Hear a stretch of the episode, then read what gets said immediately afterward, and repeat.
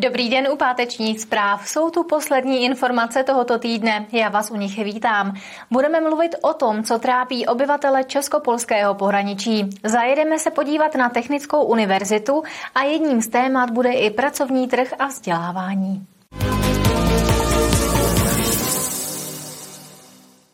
Na některých místech v českopolském pohraničí se lidé nedovolají záchrance, policistům ani na další základní linky poskytující pomoc. Chybí tady totiž pokrytí poskytované českými mobilními operátory. Telekomunikační úřad už přislíbil, že s operátory bude o vykrytí hluchých míst jednat. Mít nehodu a zranit se v českopolském pohraničí se může změnit v hru o život. Na linku 155 se totiž na některých místech nejde dovolat. Mobil hlásí, že není signál. Na některých katastrech si lidé prostě nezavolají s českým operátorem, ale jde to třeba k tomu, že když volají na 112 nebo 150, 155, 158, tak eh, se dovolají třeba na německého nebo na polského nějakého operátora na eh, jejich středisku policie, hasičů nebo záchranky. Třeba v Heřmanicích proto hodně využívají roaming. Máme tady největší problémy s, s poskytovatelem autů, eh, takže hodně lidí teď přechází na Vodafone a díky policii České republiky, která zřídila to krizové číslo, které jsme teď rozdávali občanům, tak se naši občané můžou dovolat aspoň tady na to číslo. Problém týkající se nedostatku signálu v pohraničí kraj oznámil Českému telekomunikačnímu úřadu, který v postižených obcích provedl měření. To potvrdilo, že pokrytí tady skutečně není dostatečné. Český telekomunikační úřad nemá bohužel pravomoc přímo operátorům okamžité dokrytí nařizovat, chceme však s řešením problému účinně pomoct. Jednáme nyní s operátory o tom, jak případně i v součinnosti s Libereckým krajem pokrytí zlepšit.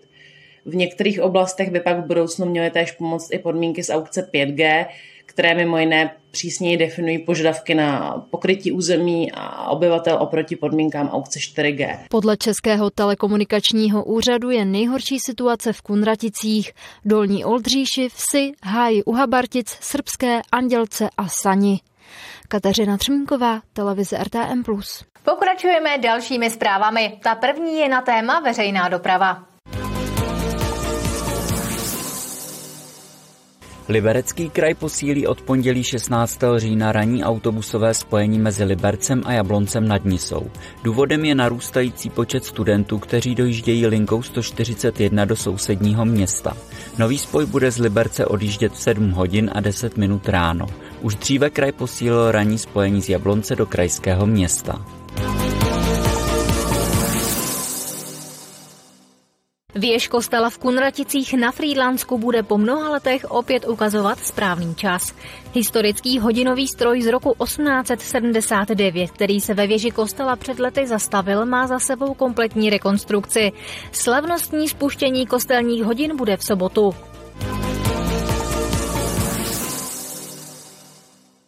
Jablonecké technické služby posílily svůj vozový park o nové komunální vozidlo. Jde o multifunkční vůz, se kterým je možné zametat ulice nebo vysávat nečistoty, včetně kanalizačních vpustí.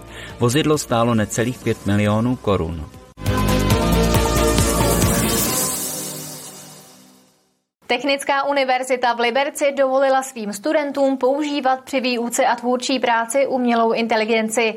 K jejímu použití se ale musí ve své práci přiznat. Za výsledek, především za jeho správnost, pak odpovídá za všech okolností student. Tereza Georgievová se s četovacím robotem Chat GPT setkala, když zpracovávala semestrální práci na předmět hospodářská geografie. Umělá inteligence jí ale příliš nepomohla. Já jsem se snažila vyhledat informace o Francii. Napsala jsem tam, eh, jestli by mi to řeklo něco o ekonomii Francie a vyplivlo mi to vlastně, že má data jenom do roku 2021 a já jsem potřebovala eh, data 2022, takže bohužel jsem to nemohla využít. Pokud by Tereza Georgievová data z umělé inteligence přece jenom využila, ve své práci by to musela uvést. Nařizuje jí to totiž nová směrnice univerzity univerzity. Chceme, aby to přiznali. To znamená, eh, aby uvedli, využil jsem při vypracování tohohle, toho jsem využil takovéhle nástroje, případně k čemu konkrétně. Zároveň platí, že za výsledek odpovídá vždy a pouze student. Výstupy z nástrojů umělé inteligence totiž bývají chybné a někdy jsou dokonce zcela vymyšlené. Zkušeností má například Martin Vysloužil. Tam byl problém v tom, že my jsme si něco našli a tam byl nějaký výsledek, který měl zdroje a když se pak člověk vyhledával ty zdroje, tak byly třeba fiktivní, anebo byly nějak poupravený že tam byl nějaký výsledek, že neúplně vždycky to bylo správný. Závažné porušení nové směrnice týkající se umělé inteligence univerzita zatím neeviduje. Cílem bylo nastavit ta pravidla tak, aby nebyla, řekněme, motivující k porušování. Pokud je přesto někdo poruší, tak je to podvod stejně, jako když se nechá vypracovat třeba diplomovou práci někým jiným, to znamená, bude postihován standardními způsoby. Dotyčný je pak postaven před disciplinární komisi. Celá záležitost pak může skončit i odebráním akademického druhého titulu. Kateřina Třmínková, televize RTM+. Je tu další rychlý přehled zpráv. Za první informací se vydáme do Železného Brodu. Dvě skleněné panenky, které vytvořily žákyně ze střední umělecko-průmyslové školy sklářské v Železném Brodě, putují do benefiční aukce Českého výboru UNICEF.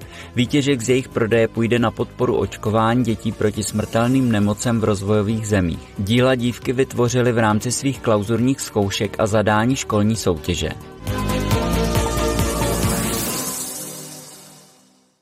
Letošní vánoční smrk Liberce přivezou hasiči na náměstí u radnice už za měsíc.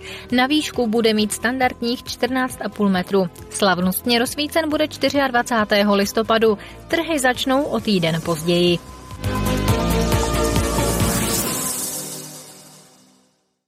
Okresní soud v Jablonci nad Nisou uložil dvěma provozovatelům autoškol z Jablonecka v kauze neoprávněně vydaných řidičských průkazů podmínky a peněžité tresty. U obou schválil dohodu o vině a trestu, kterou uzavřeli se státním zástupcem. Oba soud potrestal podmíněným tříletým trestem se zkušební dobou na čtyři roky. Rozhodnutí soudu je pravomocné.